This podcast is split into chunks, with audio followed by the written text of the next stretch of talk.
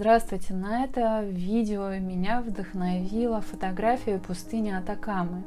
Цветущей пустыни Атакамы, при том, что когда первый раз эту фотографию видишь, возникает закономерный вопрос, а не фотошоп ли это? Потому что на фоне мозаичных черных трещин сухой земли вырастают яркие, очень сочные сиренево-розовые, желтые цветы с такой ярко-зеленой листвой, что кажется, что такие цветы растут только на черноземе. Такого не может быть в пустыне.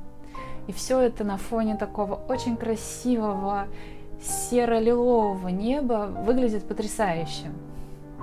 Поскольку у нас в голове, наверное, со школы есть представление о том, что пустыни не цветут, а такие цветы растут на земле, то, конечно, достаточно сложно поверить в это чудо природы, которое бывает, я так понимаю, раз в 20 лет. Да, когда я интересовалась, что это.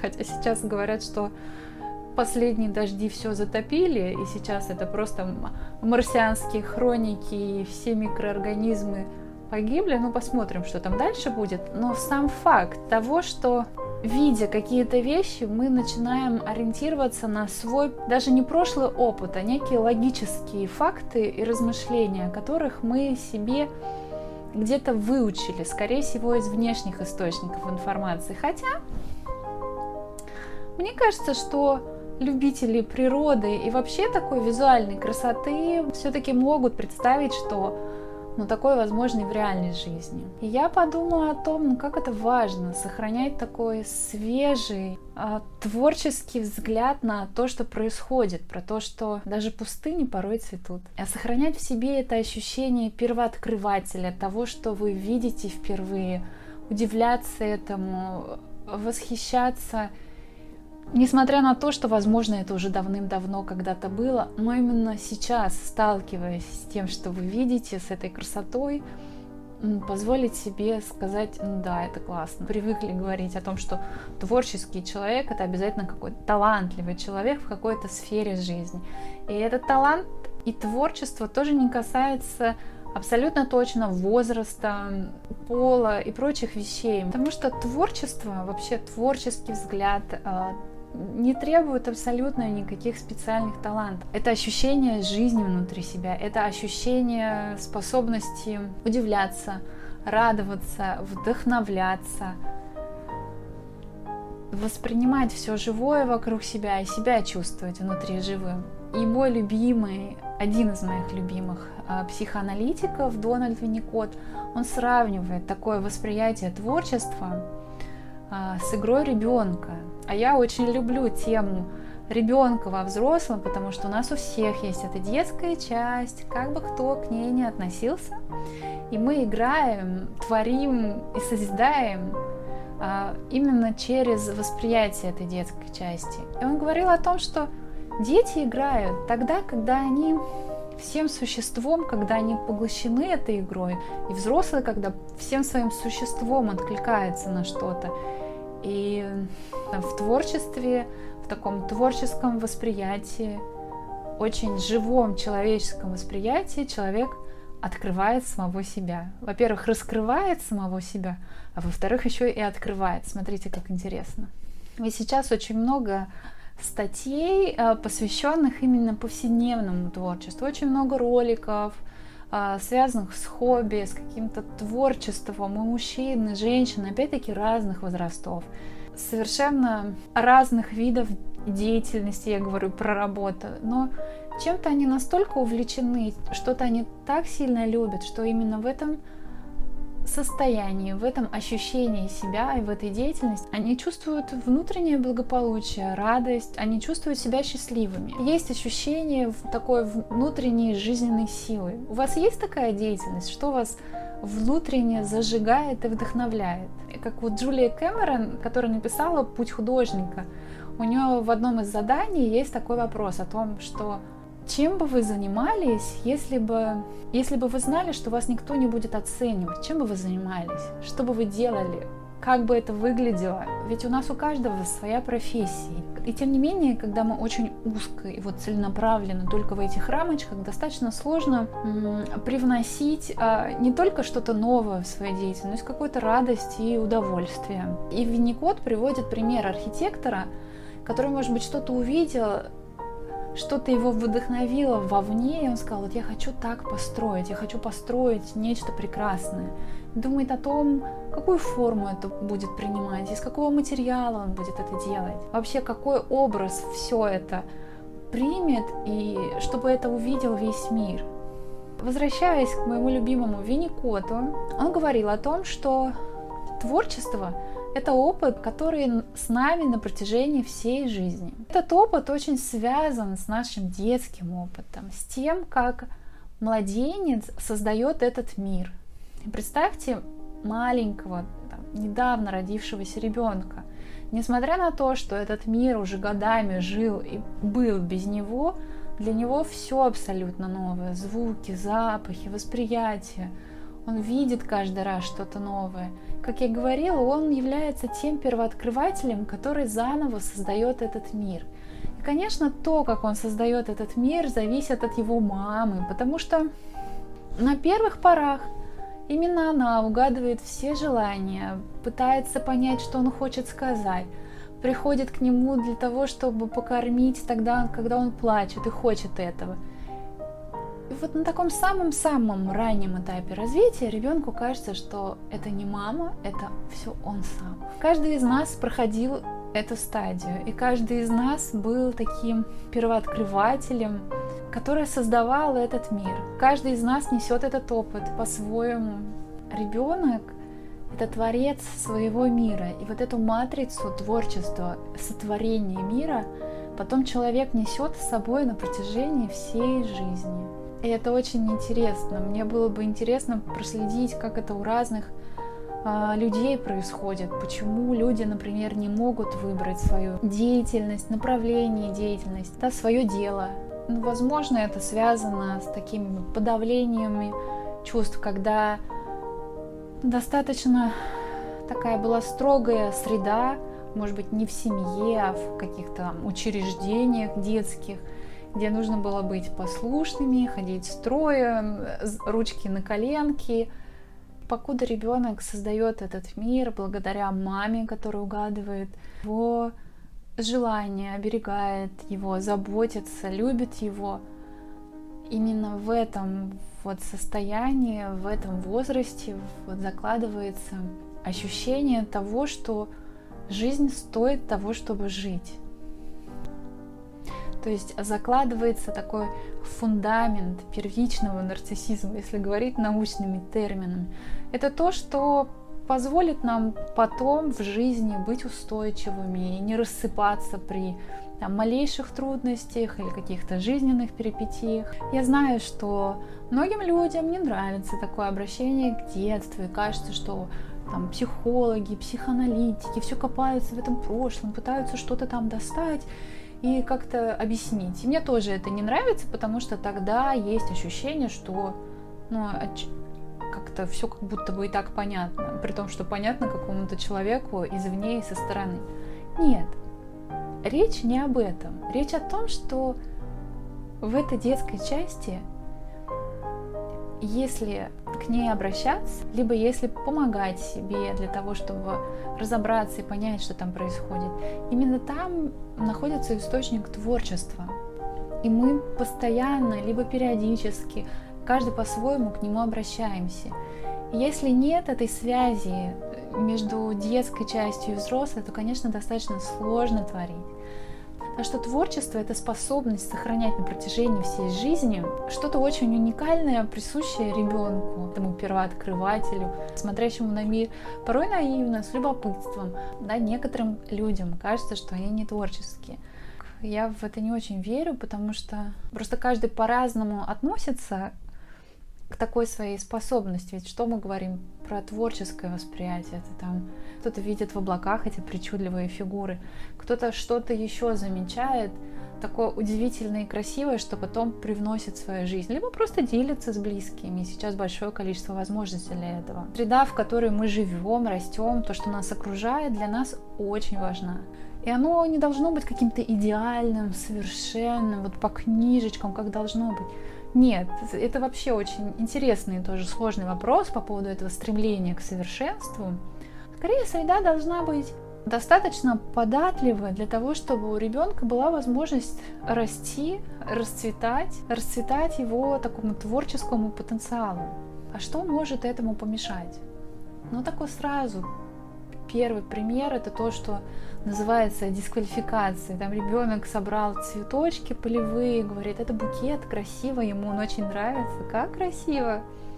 Да, кто-то из взрослых говорит, ну вот, веник. Либо ребенок что-то себе еще представляет в своем детском мире, а взрослый пытается убедить вот этой своей взрослой частью, что это совершенно по-другому. А ведь таки вопрос, ну что там со взрослым-то происходит? Так что нам всем нужна своя среда, среда, в которой мы расцветаем и созидаем для того, чтобы воплощать свой потенциал.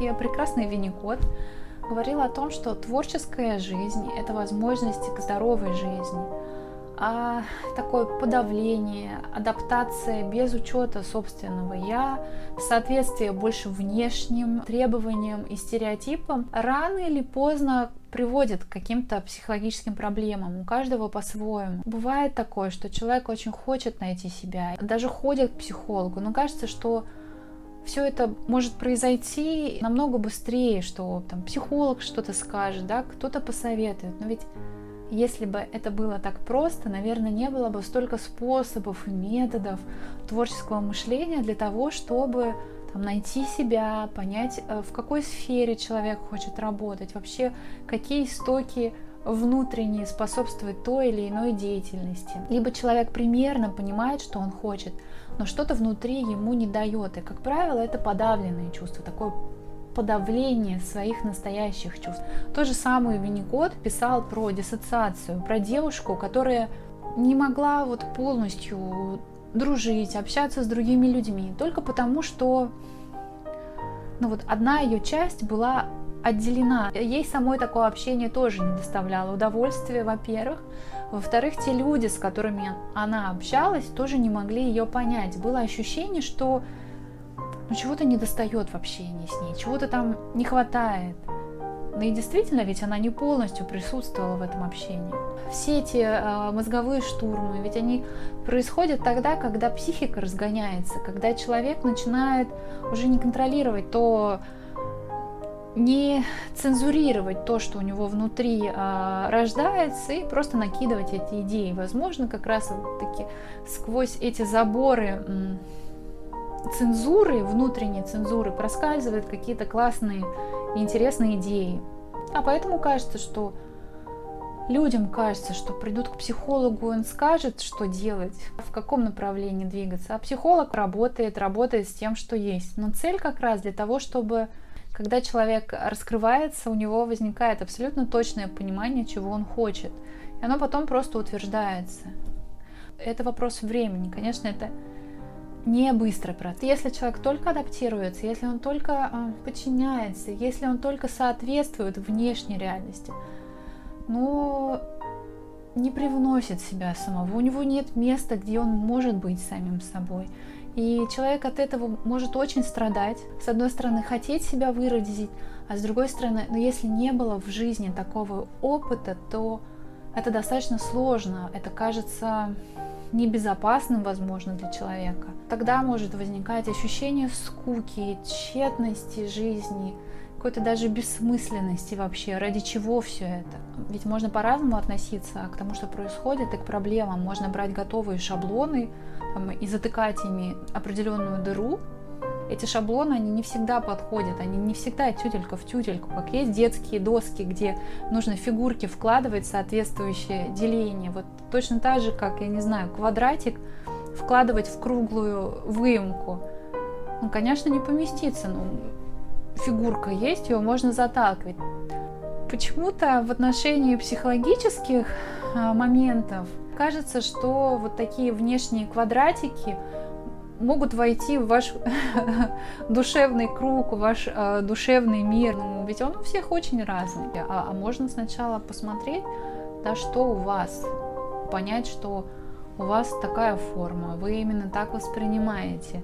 Для вас именно так красиво, интересно, у вас именно такие ценности, и вы хотите вот воспринимать жизнь так, жить именно так, и тогда искать уже нужную фигурку для вас. Понимаете, в чем разница? Ну, представьте человека, который не знает, какой форму, какую форму ему нужно вот вставить в этот пазл. И он перебирает все эти фигурки, там из этих тысячи кусочков, тот, который нужен именно методом проб и ошибок. Но если вы себе представляете, какую именно форму, если вы внутри себя представляете, то, конечно, намного легче найти то, что необходимо. Возвращаясь к творчеству. Творческими могут быть не только симфонии, созданные какие-то литературные шедевры и творения. Нет, это может быть какая-то вкусная, замечательная яичница на завтрак или приготовленное яйцо пашот, выращенный сад, построенный дом, новое, очень интересное путешествие, продуманное во всех деталях и огромное наслаждение получено от этого. Это все творческое восприятие. То есть вы понимаете, да, что творческое это что-то очень живое, что-то, что вот идет у нас изнутри, что-то, что нас вдохновляет и стимулирует для того, чтобы оно вот именно в данный момент времени проявилось в той или иной форме. И Винникот писал о том, что такая творческая способность, она не связана даже с условиями жизни, с тем, с той ситуацией, в которой на данный момент находится человек.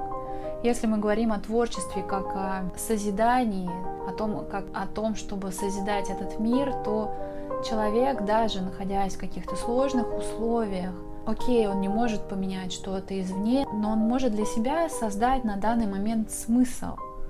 Да, вот эту внутреннюю конструкцию, которая будет его поддерживать, которая поможет ему э, переждать, прожить, пережить все эти сложности и эти времена. Ведь мы говорим, если возвращаясь к концепции творчества, которую говорил Винникот, что да, младенец создает этот мир, то есть мы возвращаемся к первичному нарциссизму, к самому раннему опыту ребенка, к тому, что он прекрасен и бесценен просто по факту своего существования. И если у человека есть внутри это ощущение, то, конечно, оно ему очень поможет, несмотря на то, что происходит вокруг, ну, во-первых, его переживать, во-вторых, двигаться в каком-то своем направлении, в направлении своего пути для того, чтобы улучшать свою ситуацию. Либо оно позволит ему обратиться за помощью, не рассыпаясь от стыда и не чувствуя себя униженным. Чтобы я говорила про то, как важна окружающая среда, поддерживающая, там и для детей, и для взрослых, для того, чтобы что-то создавать.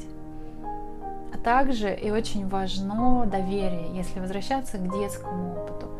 Можно быть спокойным, можно что-то использовать по-своему, играть, только тогда с тем взрослым, который для тебя надежен, только с тем взрослым, которому ты доверяешь. Потому что когда человек доверяет, да, он может чувствовать себя расслабленным.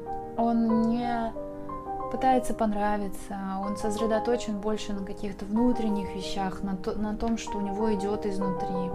Ну, нужно порой позволять себе вот этот хаос, эту возможность непонимания, незнания того, что делать, просто ради того, чтобы ну, появлялись какие-то мысли, идеи, ощущения. И если просто рядом есть человек, с которым можно все это каля-баля весь этот хаос, вот все, что внутри как-то проговаривать, говорить и делиться, для того, чтобы потом все это э, собрать, все эти пазлы во что-то интересное, во что-то классное, во что-то красивое, то это большой плюс, конечно, это большая радость. Возможно, для кого-то это терапевт, какие-то творческие группы. У всех по-разному, да, все по-разному к этому пути идут. И когда человек из всех этих разбросанных, из этого беспорядка, из этого хаоса, из всего того, что навалено, создает что-то именно свое, именно так, как он это видит, именно так, как он это воспринимает, с этим полным ощущением самого себя и что для него это а, красиво и ему это очень нравится, то именно в такие моменты у человека возникает ощущение «я есть». И это именно то, о чем говорил Винникот, когда возвращался к младенцу, творившему мир. Ребенок, создающий мир, тоже ощущает себя, что он есть. Поэтому я вам всем желаю этого ощущения «я есть». Творите, созидайте на радость себе и на благо людям.